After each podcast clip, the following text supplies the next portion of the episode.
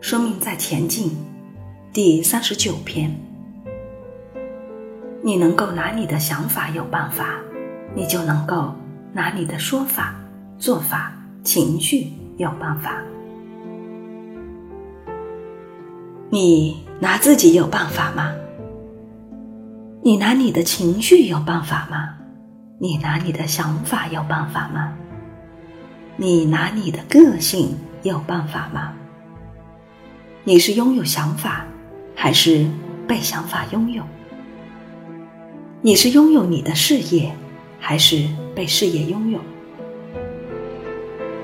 我们经常说“人在江湖，身不由己”，那究竟事业是丰富庄严了你的生活生命，还是变成生命的枷锁？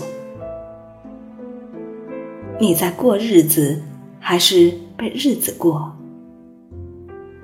你在工作，还是被工作做掉了？你是拥有钱，还是被钱糟蹋一辈子？你如果是想法的主人，那你可不可以换一种想法？可是我们常常是被想法绑架了，我们只是这么想、这么说、这么做，这样的情绪反应。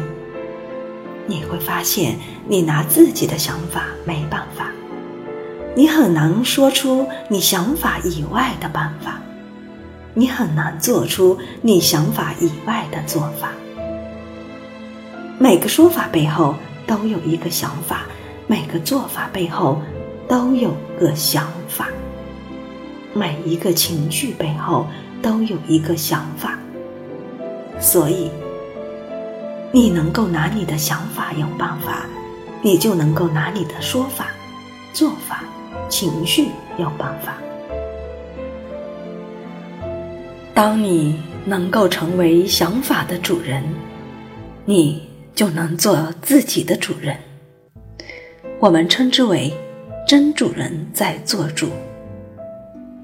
可是我们常常是想法在做主，想法。在做你的主人，所以用你那么多想法想出那么多不安、烦恼、恐惧，然后就是拿自己没办法，因为换不了想法。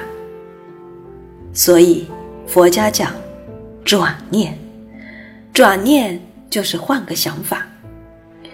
佛家还讲放下。就是放下那个想法。每一个苦背后都在告诉你，在坚持某个想法不放。如果你放下那个想法，就不苦了。没有那个想法，就不会用那个想法解读，就不会有那个苦的感受了。当你放下那个想法，他就放过你。就不会有那么苦的感受，不会那么说，不会那么做，不会活成那个样子。所以，放自己一条生路吧。这样了解什么叫做放生了吗？你放过他，他就放过你；你不放过他，遇到这种人、这种事，你就活成那个样子。你越不放过那个想法，坚持那个想法，情绪就越高涨。所以，祸福无门，为人自招。烦恼都是自找的。所以，每个烦恼背后，都有你想出来的。你放过这个想法，就不会这种烦恼。你要换个想法转念，那就要先放下之前的想法。所以，转念的过程中，也修放下。当你能够从不同的角度看人生，在转念的过程中，智慧就开了。